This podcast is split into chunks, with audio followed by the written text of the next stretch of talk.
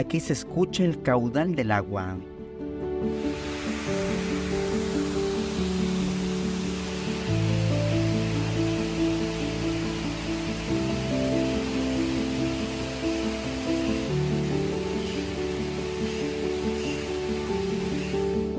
Se pueden apreciar frondosos árboles, como este sabino. Casi no hay cabida para el sol entre tanta vegetación.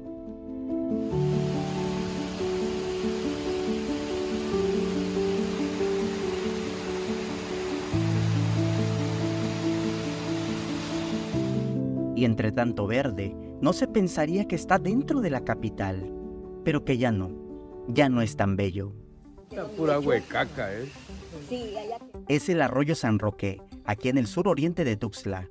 Llega el agua del Cerro de Copolla. Es un reducto natural que colinda con las colonias 2 de febrero, Ideal y La Popular, donde sus habitantes recuerdan que antes ahí se bañaban. Aquí era más, este, más bueno, pues más, estaba más bonito. Ahorita como ya se, ya se descompuso ya toda el agua, ya, toda hasta, hasta allá había un pozo, había un pozo para bañarse, ahí se bañaba la gente. Ajá, ahí había un pozo. Ahorita pues ya, ya se fregó ya el arroyo ya.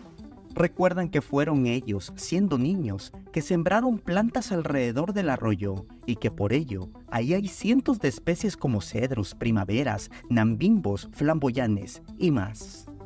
Toda la palada nosotros lo sembramos. Uh, toda esta palada de cedro, todo hasta allá abajo. No, nosotros lo sembramos este árbol.